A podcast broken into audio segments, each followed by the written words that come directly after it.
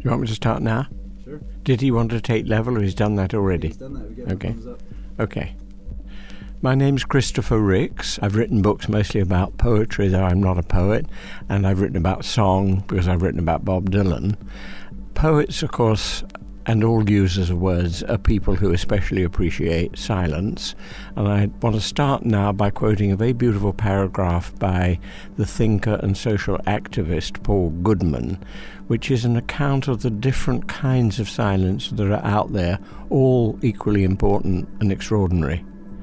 He says, Not speaking and speaking are both human ways of being in the world, and there are kinds and grades of each. There is the dumb silence of slumber or apathy, the sober silence that goes with a solemn animal face, the fertile silence of awareness, pasturing the soul, whence emerge new thoughts, the alive silence of alert perception, ready to say this, this, this. The musical silence that accompanies absorbed activity, the silence of listening to another speak, catching the drift, and helping him be clear. The noisy silence of resentment and self recrimination, loud with subvocal speech, but sullen to say it. Baffled silence. The silence of peaceful accord with other persons, or communion with the cosmos.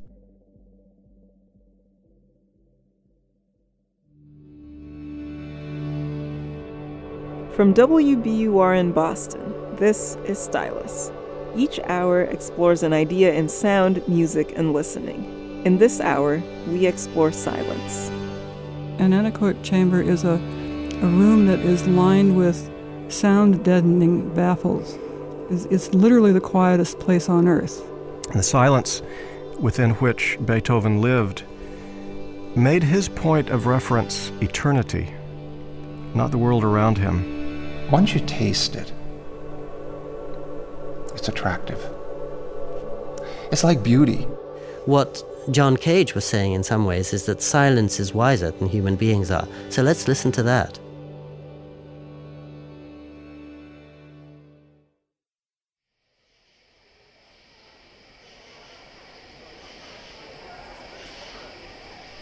John Cage and some of his friends had driven up from New York City to Woodstock.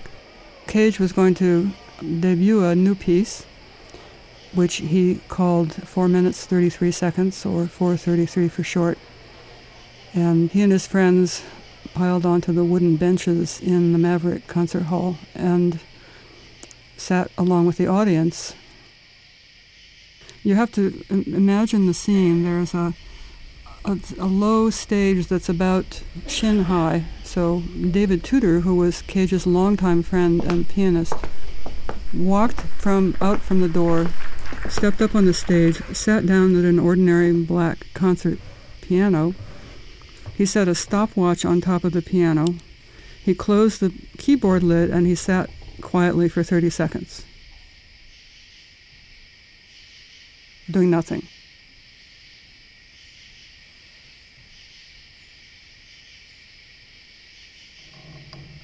Then he raised the lid, then he lowered it again, and he sat quietly for 2 minutes 23 seconds, doing nothing.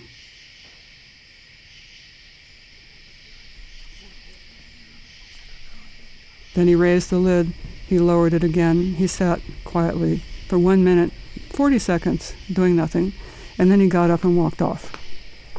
So Cage later said that uh, he could hear people in the audience muttering to themselves, getting up and walking out of the theater and starting their cars and storming away.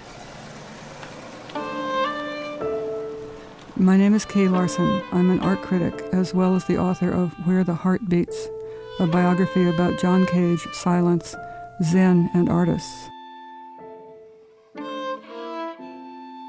The reaction to that piece was swift. Many people were furious. Maverick concerts involved a very high level of music person, um, usually from New York City, or they were up in Woodstock for the summer, you know, and uh, they were not in a mood to be amused by Cage's piece. I love the fact that Cage was so often booed during his many performances, and all kinds of passionate and enraged responses would come to him from the audience. And I love the fact, most of all, that he loved that. Because I think what he was doing with his work was really giving us an open space, a field in which to run in. And some of us would sit quietly in that silence, and some of us would express our impatience, and some of us would be so unsettled to have our expectations toppled that we would go and request a refund. Uh, my name is Pico Iyer, and I'm a writer. In some ways, uh, I think he was trying to liberate us from our expectations. And when we go into uh, a concert hall, we expect a certain thing. And we almost put ourselves into cruise control, or we almost sleepwalk through many of the concerts because uh, we go in expecting music and there it is. And in some ways, the presentation to us of silence is a way of waking us up and first making us listen to all the things that we otherwise sleepwalk past and, and don't attend to that are noises all around us. And secondly, to make us think about what is music. And maybe music isn't just one composer's creation of a set of series of notes, but it's um, it's a collaborative enterprise in which we're all walking together into the unknown. Cage was born in 1912 in Los Angeles, uh, and he had, even as a child, he had very big ears. It's funny to look at these photographs. His ears are practically the most sizable thing about his head. Uh, they're not as big as his head, but they, they seem like it. So he seemed oriented toward a life in music, you know, from the very beginning. Um, and by the time he was in his early 20s, he was writing music.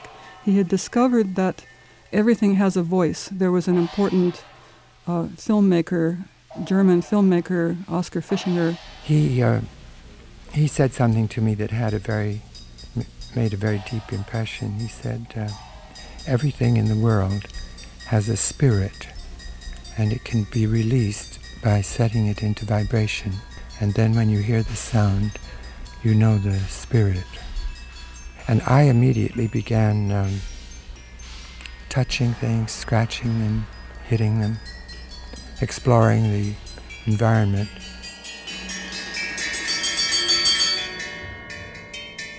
So he was writing percussion music for until the 1940s. But during this period in the 40s, Cage was troubled by all kinds of thoughts that he was having about himself. He was tormented for reasons that are kind of hard to put together now. You know, what was so so wrong? But you know that when you get into the spiral of downward thinking, it keeps on going down, down, down.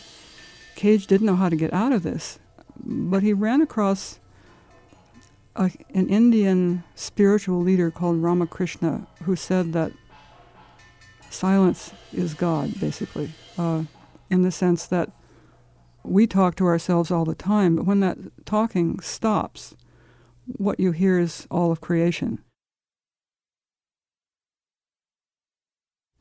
So, out of this period comes two incredibly important pieces the, the first one is a piece that's nothing but silence. Uh, we've we've heard about that one already. And the second one was this piece called Imaginary Landscape Number Four.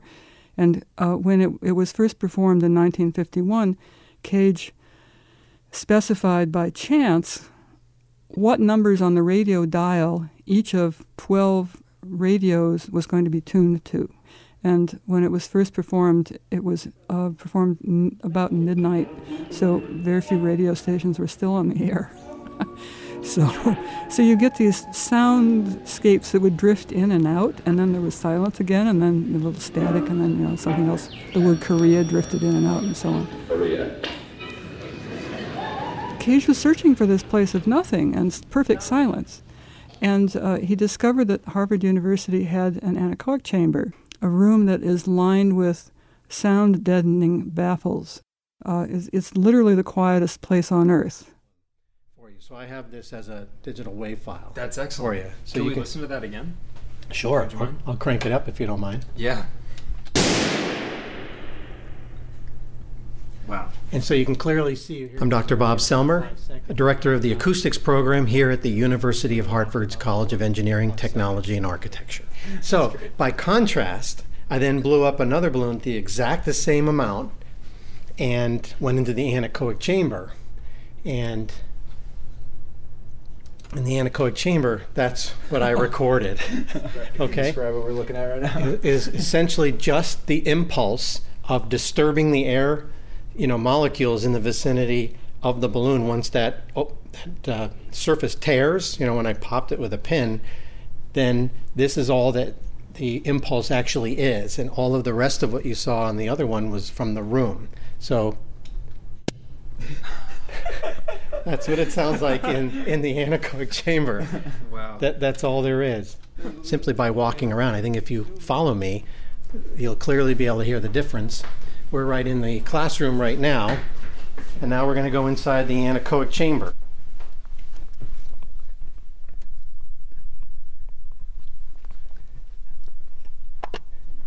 No cutaway, we're in real time. We are inside the anechoic chamber where the walls, ceiling, and floor are covered by these uh, very absorptive surfaces. And uh, instead of just facing the microphone, if I start to turn and make a full circle as I'm talking to you, you can hear the difference in my voice as I come back and make a full 360 degree pirouette. The first time I came to uh, tour the school, uh, we did a tour of the acoustics lab, and uh, then I took my first steps inside of a anechoic chamber, and I just remember the, uh, you know, the feeling of just kind of having all of that extra information that I'm used to just suddenly taken away. You can't accurately describe that to another person without them having to experience it themselves. I'm Jeff Hulfish. I am a, a senior acoustical engineering and music student. The things that make the anechoic chamber special, uh, well, it's a multitude of different things, but how we get it so quiet, we start with simply just really thick walls, uh, just kind of like our first defense against sound. And then also, our only door is airtight. Uh, also, on the inside, as you can see here, we have a bunch of different wedges, uh, highly insulated fiberglass, 99.99% uh, absorptive. Can you get much quieter than this? Uh, well, you could go out into the vacuum of space where there's literally no atmosphere. Uh, you know, the reason that we can perceive sound is it's the vibration of air molecules. So the only way that you could actually get quieter is if you were in a literal vacuum. Which we can't be in. Right, exactly. We'd have other problems. We'd have some, some serious issues. exactly. Yeah. So Cage thought that if he went into the anechoic chamber, shut the door, and laid down, he thought he'd find what he was looking for. But what happened was profound because he got into this quietest place and he heard two things. He heard the pulse of the neurons in his brain, the, the whine, which you can hear yourself when you turn your mind to it. And he also heard the, the, the beating of the blood in his veins. And so he realized that in the quietest place, in the place of nothing and silence, all of being arises. Everything arises. His own life is part of this network of being. And um, he didn't have to worry about it because it was already there. So all he had to do was to turn his mind toward it. So Cage often talks throughout all his writings and speeches, he talks about this turning around. What he means is that we're all caught up in our heads, and if we just turn around and see what's always been there, we'll see that we are completely interconnected with all of being. And that's what he saw in the anechoic chamber. And immediately after that, he went to Woodstock and created 433.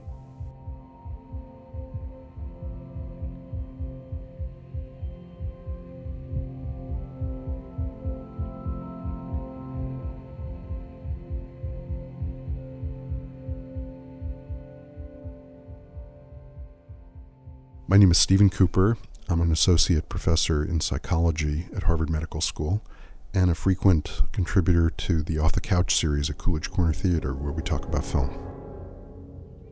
Can I go to my room and get my fire engine? Not right now. Daddy's asleep. I won't make any noise. All right.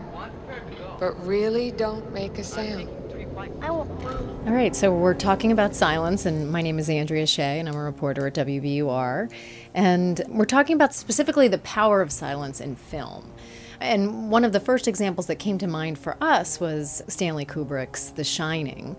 So I, I guess we could remind people who haven't seen the film of the plot. Yeah, the plot is is that a father who uh, is a writer and and uh, trying to kind of get his career going. Hi, I've got an appointment with Mr. Ullman. My name's Jack Torrance. Uh, decides to go to a resort, I think in Colorado, somewhere in the Rockies, in a pretty isolated place, and uh, takes his family, his wife and small son, for a winter to kind of be a caretaker at the hotel and um, they're going to spend three months there. And, you know, throughout the film, it's hard to know which is more scary and haunting the history of the hotel in which murder has occurred, or the imagination of the father who is kind of, you see, slowly losing his mind entirely.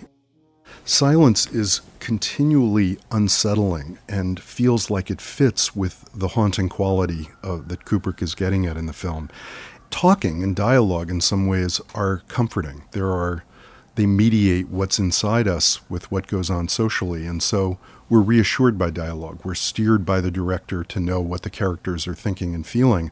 That's how we find out about it through dialogue.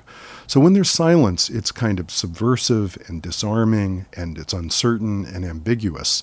And we're left in certain ways to just know about the, the, the characters through our own imagination. Right, and there's a lot of silence. There's silence between the husband and wife. There's silence between the father and son. And there's also, in, throughout the dialogue in the film, there's a funny kind of dyssynchrony. Um, there are long pauses, and so it always feels like speech is not really that direct form when we know what someone's saying immediately. It feels like things are off. I love you, Danny. I love you more than anything else whole world. I'll never do anything to hurt you. Never. So there's always a sense, even in the relatively sparse dialogue in the film, that dialogue and words aren't quite matched to what's going on in our interiors. And in that interior life, and I think that's what the silence really gets at, is that the idea he's really showing us all the time that, that our interior lives, interiority is scary and unpredictable. Here's Johnny. Uh, recently, I came across something that Alfred Hitchcock said, which is he, he began his career as a silent film director. And he said that in creating cinematic experience, a director should only use dialogue when it's absolutely necessary and to avoid it at all costs. Well, Mr. Anthony, you seem very interested in the subject of murder. Well, I have the best way and the best tools. Simple, silent, and quick. The silent part being the most important. There's no question that talking and verbalization is, is a much more prominent part of our culture. We expect words and to be talked to. We expect to hear things from other people, and we know that they expect us to talk. Silence in this culture, in Western culture in general, makes us a little bit more anxious as sort of a baseline. We're, we're less familiar with it.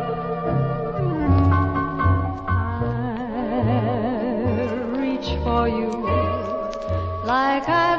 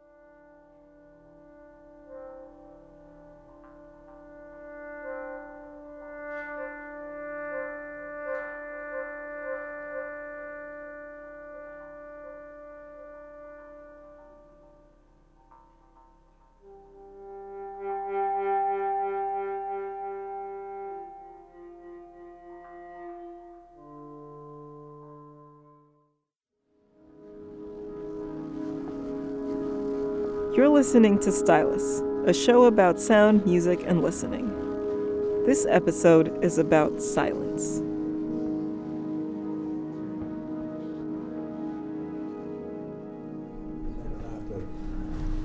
wear shoes on the stage. And because of the tradition of that stage, you were not supposed to even have bare feet. They gave me some tennis shoes.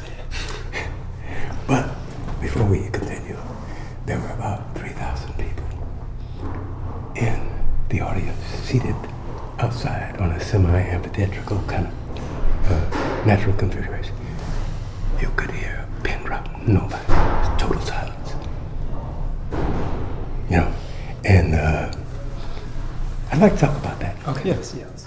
Let's find a spot. My name is Cecil McBee, and uh, and we're at the New England Conservatory, and we're about to talk about silence.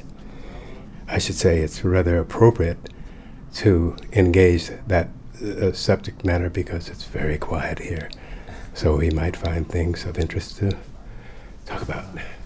It's impossible to find creati- creativity in any sort, for any reason, whatever, by simply playing one note. Bang, bang, bang, bang, bang, bang, la, la, la. You can't play that forever. It'll drive you crazy. I mean to say that that note must be responded to by another tone. Da, da, da. Now, given the amount of space that takes place or that lapses or that's engaged between the notes is the silence. Now, uh, first, I needed to play that note, which means I have emerged or I'm emerging from a point of uh, nothing, inspired by the silence to play that note. You know, in speaking about this, which I've never done, it's it's like you you, you hey, the light shines in the dark, right? Right. So uh, all this is happening inside of silence. Hmm. You know, this motion, this energy.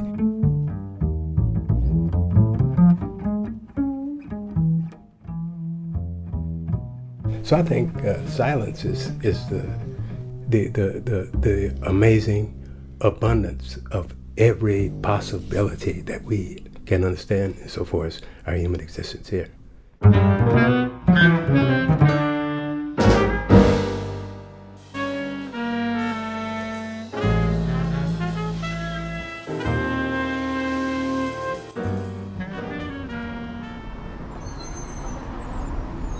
the way silence is often spoken about in Buddhism is as uh, one of the dualities to sound or noise.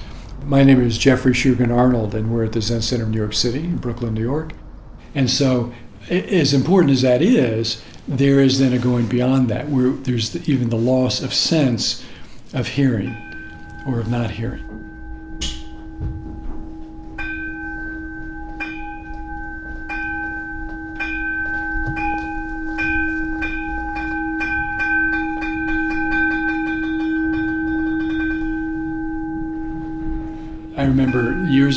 Monastery, we were getting ready for a retreat, and a, a woman had come in and only been there for a few hours. And when she heard that we were going to have periods of silence, she left. Just the, the thought of being in a period of silence was frightening to her.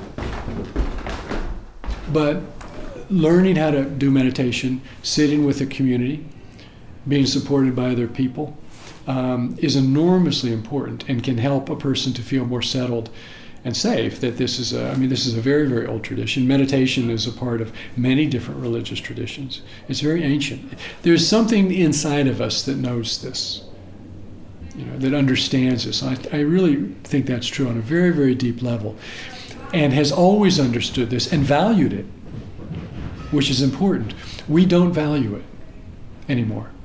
We really place no value at all on silence. And in fact, it's um, we're, we're, it's being stolen from us. Uh, now in elevators, pumping gas at a gas station, um, you know, everywhere you go. And what happens is, is our, that our silence gets invaded right? And it becomes we we become estranged from that part of ourselves and from that part of the world, and that's not a good thing.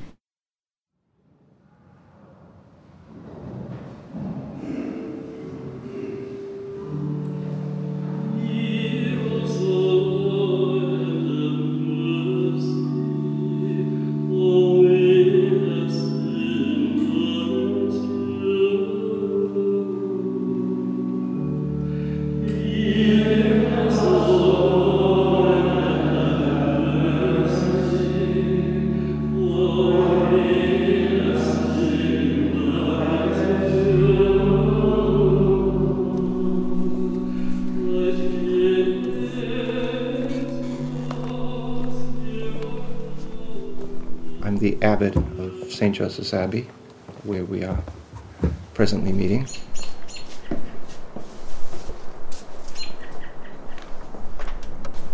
Trappist is the common name. The formal name is Cistercian, Cistercians of the Strict Observance. And that alone tells you something, because there was there is another observance, uh, and that was throughout history. There were different um, uh, accents. My name is Father Damian Carr. Today we're talking about silence. Um, shall we keep going? Sure. Okay.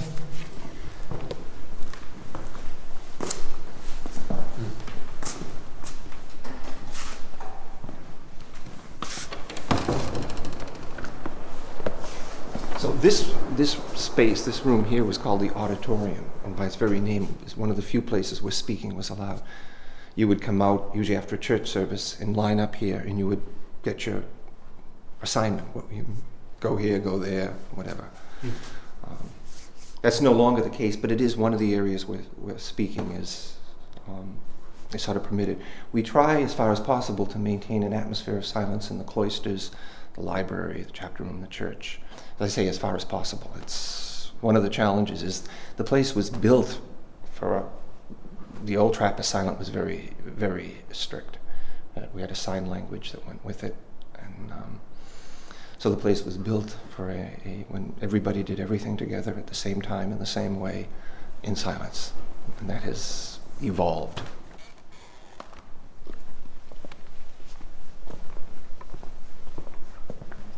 the four, if you want to say the process, would be lectio, meditatio, oratio, contemplatio, which is reading, meditating, praying, contemplation.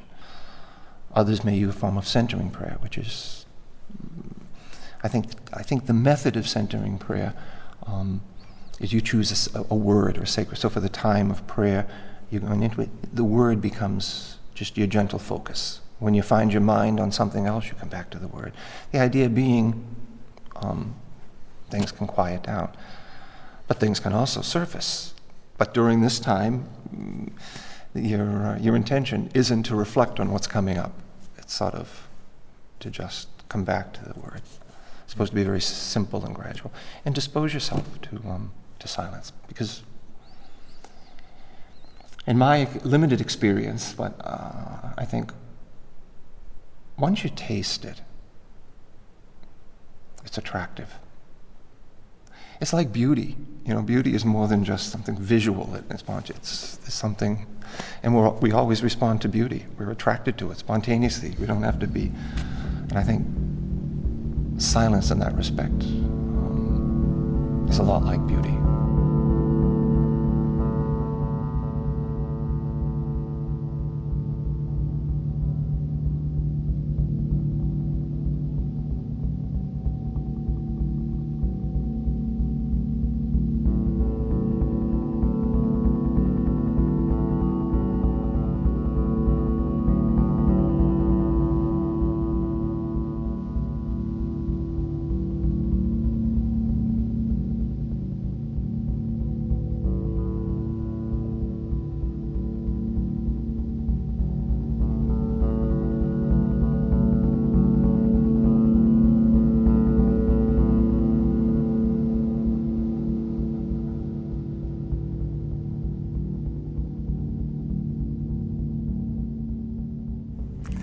I'm James Johnson. I'm a professor of history at Boston University. I think we tend to think about silence as an absence, as a gap, as an empty space. But there are also those silences that are an essential part of what comes before them and what comes after them. And in some cases, they're such an essential part that we start to think about a silence as a presence. And there's an extraordinarily powerful use of silence as a presence, especially in late Beethoven.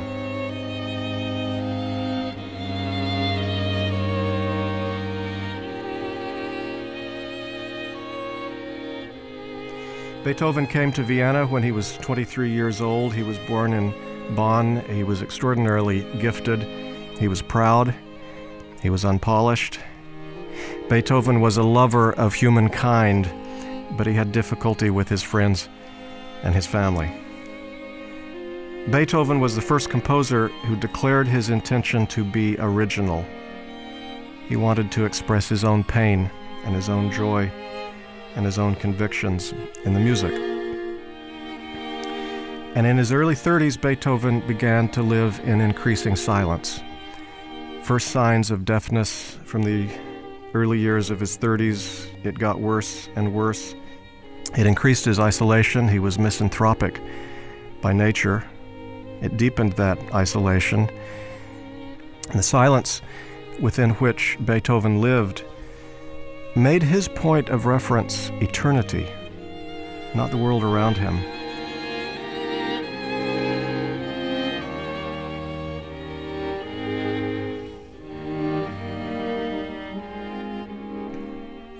Silence is at the apex of one of the great masterpieces of late Beethoven. It's 33 variations on a theme by Anton Diabelli. It's a good story. Anton Diabelli was a music publisher. He was an amateur composer. He had a brilliant idea to make money. Namely, he composed a little waltz tune. His entrepreneurial idea was to send it to the 50 greatest composers of his own day. In 1824, Diabelli published these variations with 50 composers, but not with Beethoven because between 1819 and 1823, Beethoven finished his own set of 33 variations. The opening waltz by Diabelli is absolutely ordinary. It's common, it's earthy, it's maybe German sounding, it's music of every day. Altogether ordinary that Beethoven changes into something altogether extraordinary. Using this waltz tune, Beethoven wrote variations that span virtually every emotional range. He explored with this as the foundation every possible musical nuance, every possible musical mood. Its sheer variety and inventiveness is breathtaking. The first variation is a procession. It is stately, it is dignified, it announces that we are entering the journey.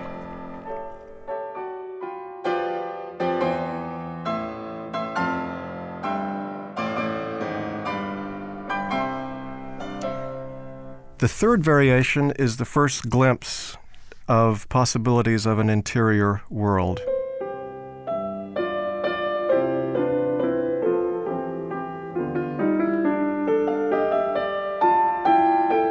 It's reflective. It carries a sense of moderation, a sense of considerateness. The journey continues. Partway through the journey, we come to variation 16.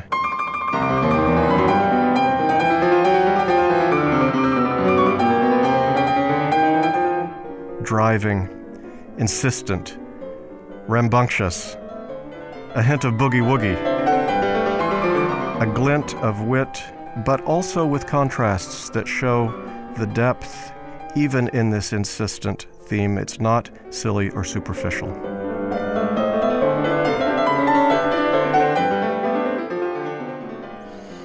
And as we approach the apex of the journey, the variations get longer, the variations get more involved, perhaps more reflective. We feel that we're not any longer on the level of the ordinary or the common. Variation 31 announces a world of perfect peace. It's a sense of stasis, it's a sense of calm. It's a variation that looks forward to Chopin.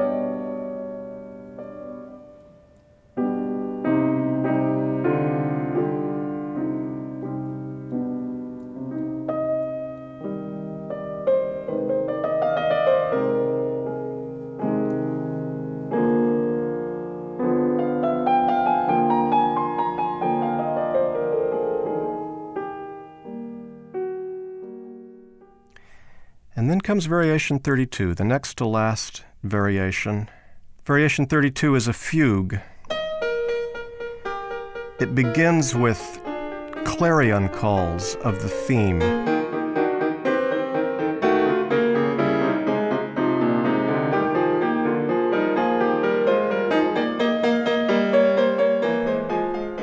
It becomes more complex, it becomes raging at times, it becomes delicate at times, it becomes again tumultuous.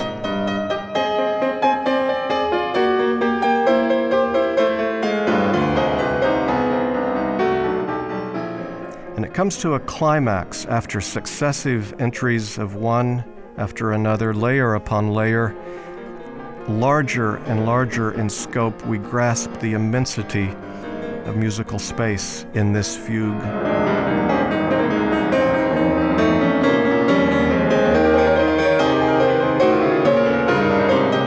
Then there's a tremendous chord,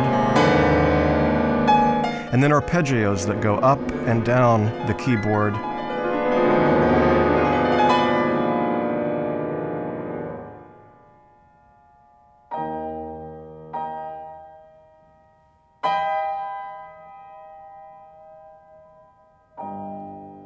A shift in the bass, hesitation.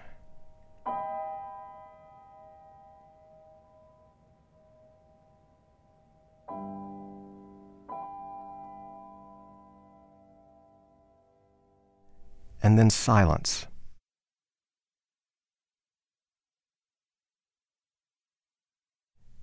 As he completed this work, Beethoven wrote in a letter The world is a king and desires flattery in return for favor.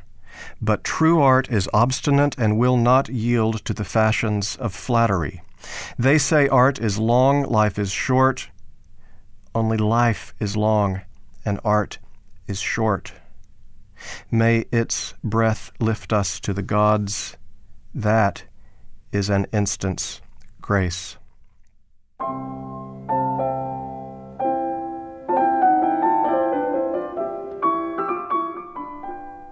The silence that follows variation 32 is part of that grace.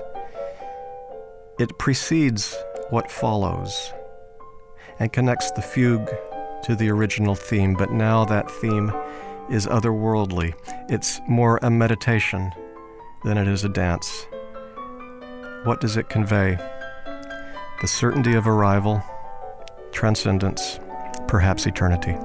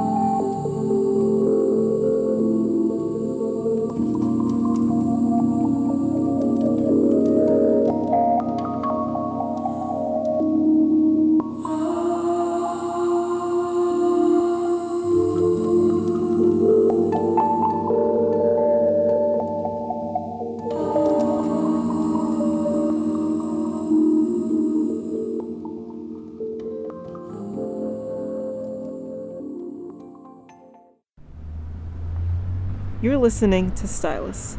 This episode is about silence. December of 2011.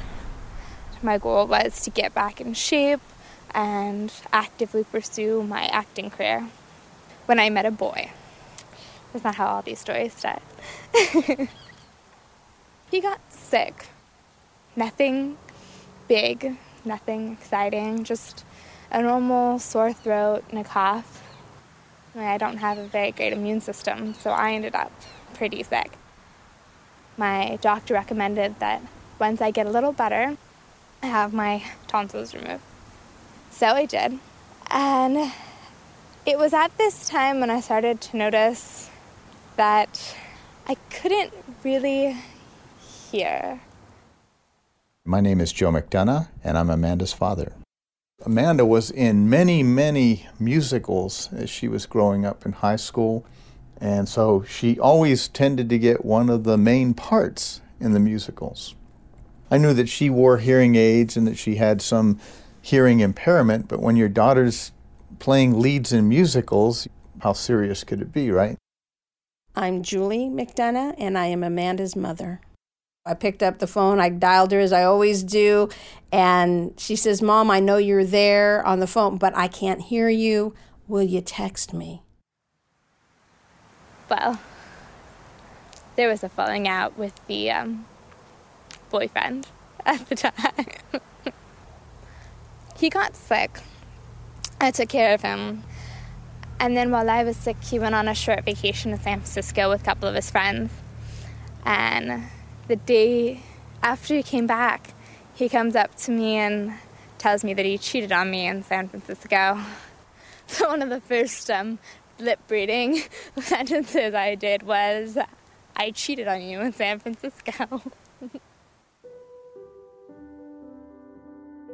Becoming deaf was a journey all of us took with her, but a lot of us declined to acknowledge that made it harder, I think, sometimes for Amanda. She lost her ability to hear Julie first, but she could still hear the lower end of my voice. She lost her ability to hear my wife. Of course, she says I had lost that ability too, but. when I became deaf, it was almost a relief I spent my entire life being afraid of losing any more of my hearing. I spent my entire life praying every night, please don't let it get any worse, please don't let it get any worse. And when it was finally all gone, I was just kind of like, all right, now what do I do? Hi, it's Jane. Your one o'clock patient is in. Thanks, Sally. You're welcome. Bye bye. Okay. I'm Jane Gay, a clinical audiologist in the adult cochlear implant program at House Clinic in Los Angeles. She came in and um, she was very, very clear that she hadn't made up her mind if this was the direction she wanted to go in. She just she said, "I, you know, I, I'm just trying to accept that this has happened to me." Here we go. 10 to 20, 25% of implant users are able to enjoy music. You recognize that. That's from the Nutcracker. But unfortunately, not everybody. So now I'm going to play. This is just bare bones cochlear implant.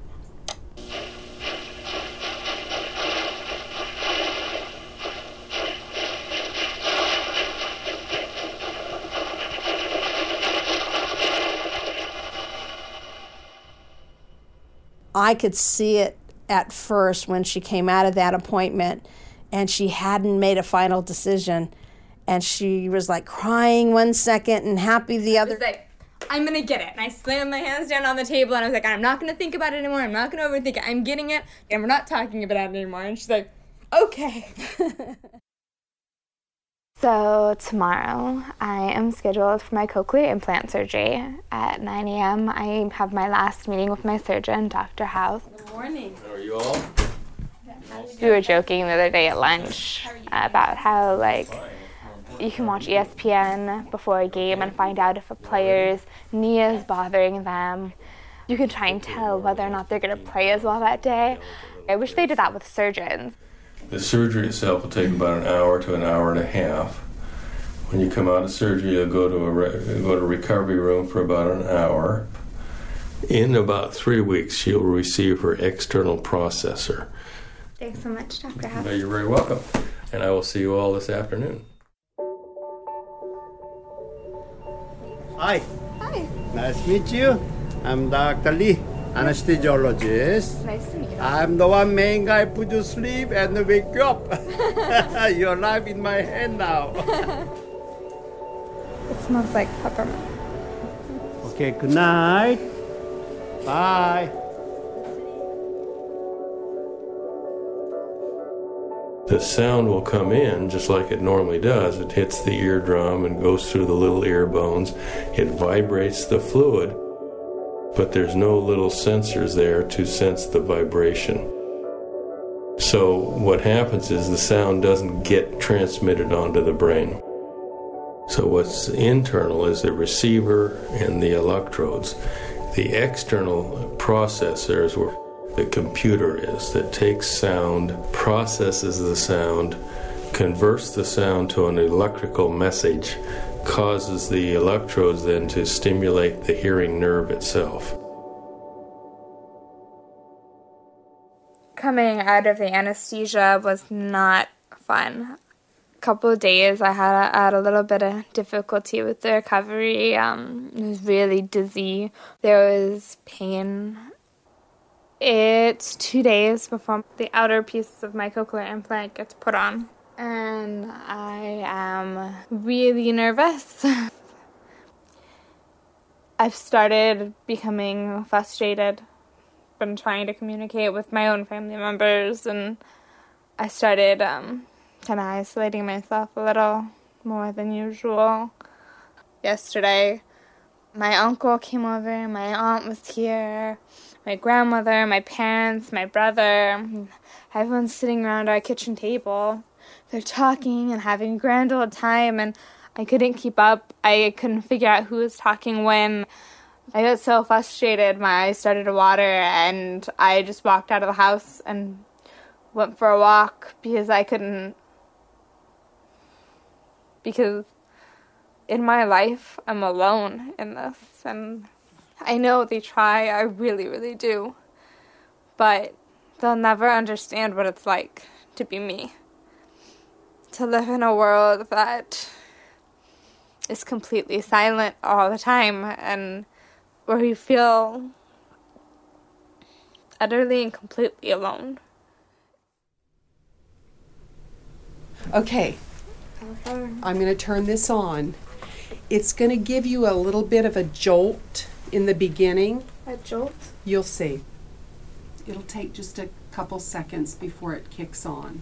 I feel this weird kind of like vibration. Mm-hmm. Amanda, can you hear my voice? Wow, that Do you, sounds do you hear my really- voice? Can it does it sound weird? It, it sounds like a robot. A robot. That's okay. Are my do you hear words? Not really. Is my voice far, far away, or is it right here in the room? Oh my god, it just changed. okay. Um, is my voice right here in the room, or is it far, far away? It's a little far away, but I can hear words now. Okay. It's going to get better and better. I just made my voice come in a little bit closer. Is that a little better? Yeah, it is. Okay. and you're understanding me. Yeah. That's fantastic. That's fantastic. Here. Sorry. That's okay. Everybody cries. Even I do. I mean, this is amazing, isn't it? Wow. I haven't heard somebody say a word in so long. I know. Come here. Oh. Oh. Got it. Yes, I can hear the phone ring now, which is exciting. I got bubble wrap the other day. I was um, putting my diploma in um, its frame. And the frame was covered in bubble wrap. So I take the bubble wrap off and I accidentally popped one. It was like, oh my gosh, what is that? So then, of course, I have to lay down on the floor and like start pounding them out.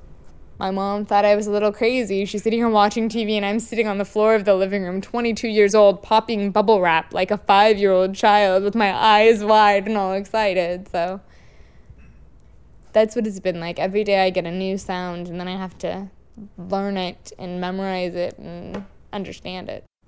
Music is actually starting to sound a little better. When it comes to like music I know, like from the past, music I'm really familiar with, it starts sounding a little more like music. I'm deaf. I'm always going to be deaf. The second this thing comes off, the second it runs out of batteries, I hear nothing. Nothing at all, complete silence. And sometimes I really like that.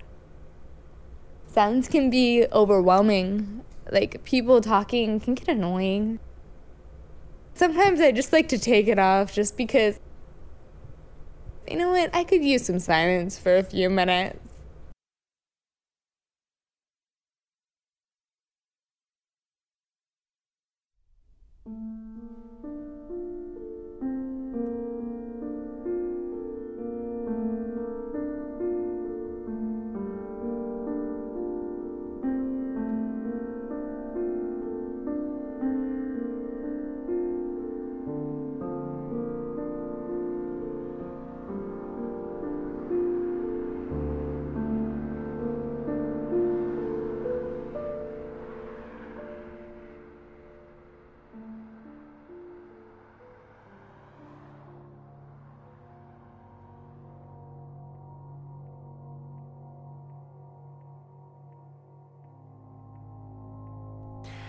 This is a piece I wrote just over 20 years ago as a back page essay for Time magazine, and my editors were wise enough to run it the week of Bill Clinton's first inauguration, when I think they figured there was going to be a lot of noise around the country. And later I reproduced it in a book of mine called Tropical Classical. I'll just read it then. Every one of us knows the sensation of going up on retreat to a high place and feeling ourselves so lifted up that we can hardly recognize the circumstances of our usual lives or all the things that make us fret. In such a place, in such a state, we start to recite the standard litany that silence is sunshine where company is clouds, that silence is rapture where company is doubt, that silence is golden where company is brass.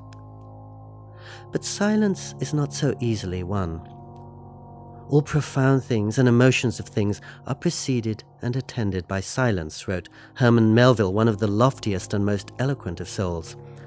Working himself up to an ever more thunderous cry of affirmation, he went on Silence is the general consecration of the universe. Silence is the invisible laying on of the divine pontiff's hands upon the world. Silence is the only voice of our God. For Melville, though, silence finally meant darkness and hopelessness and self annihilation. Devastated by the silence that greeted his heartfelt novels, he retired into a public silence from which he did not emerge for more than 30 years. Then, just before his death, he came forth with his final utterance, the luminous tale of Billy Budd, and showed that silence is only as worthy as what we can bring back from it. We have to earn silence then to work for it, to make it not an absence but a presence, not emptiness but repletion. Silence is something more than just a pause. It is that enchanted place where space is cleared and time is stayed and the horizon itself expands. In silence, we often say we can hear ourselves think. What is truer to say is that in silence we can hear ourselves not think, and so sink below ourselves into a place far deeper than mere thought allows. In silence we might better say we can hear someone else think, or simply breathe. For silence is responsiveness, and in silence we can listen to something behind the clamour of the world. As soon as you are alone, wrote Thomas Merton, who was, as a Trappist, a connoisseur, caretaker of silences, you are with God. It's no coincidence that places of worship are places of silence. If idleness is the devil's playground, silence may be the angel's. And it's only right that Quakers all but worship silence, for it is the place where everyone finds his God, however he may express it. Silence is an ecumenical state beyond the doctrines and divisions created by the mind. And if everyone has a spiritual story to tell of his life, everyone has a spiritual silence to preserve. So it is, we might almost say that silence is the tribute that we pay to holiness. We slip off words when we enter a sacred space, just as we slip off shoes. A moment of silence is the highest honor we can pay someone. It is the point at which the mind stops and something else takes over. Words run out when feelings rush in. A vow of silence is for holy men the highest devotional act. We hold our breath, we hold our words, we suspend our chattering selves and let ourselves fall silent, and fall into the highest place of all. There is, of course, a place for noise as there is for daily lives. There's a place for roaring, for the shouting exaltation of a baseball game, for hymns and cries of pleasure. The great charm of noise, however, is when it ceases. In silence, suddenly, it seems as if all the windows of the world are thrown open and everything is as clear as on a morning after rain. In Tibet, where the silence has a tragic cause, it's still quickened by the fluttering of prayer flags, the tolling of temple bells, the roar of wind across the plains, the memory of chant. Silence, then, could be said to be the ultimate province of trust. It is the place where we trust ourselves to be alone, where we trust others to understand the things we do not say, where we trust a higher harmony to assert itself. We all know how treacherous are words and how often we use them to paper over embarrassment or emptiness or fear of the larger spaces that silence brings. We babble with strangers, with intimates we can be silent. We make conversation when we're at a loss.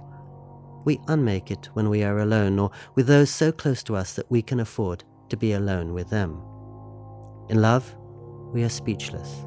In awe, we say, words fail us.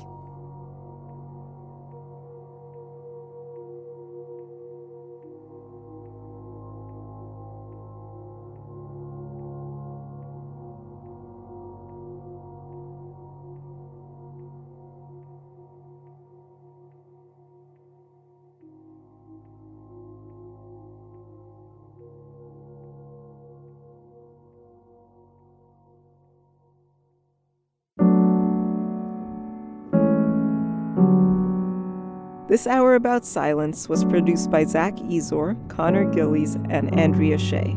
It includes Brian Calvert's piece, The Rest is Silence, originally made for KCRW's Independent Producer Project.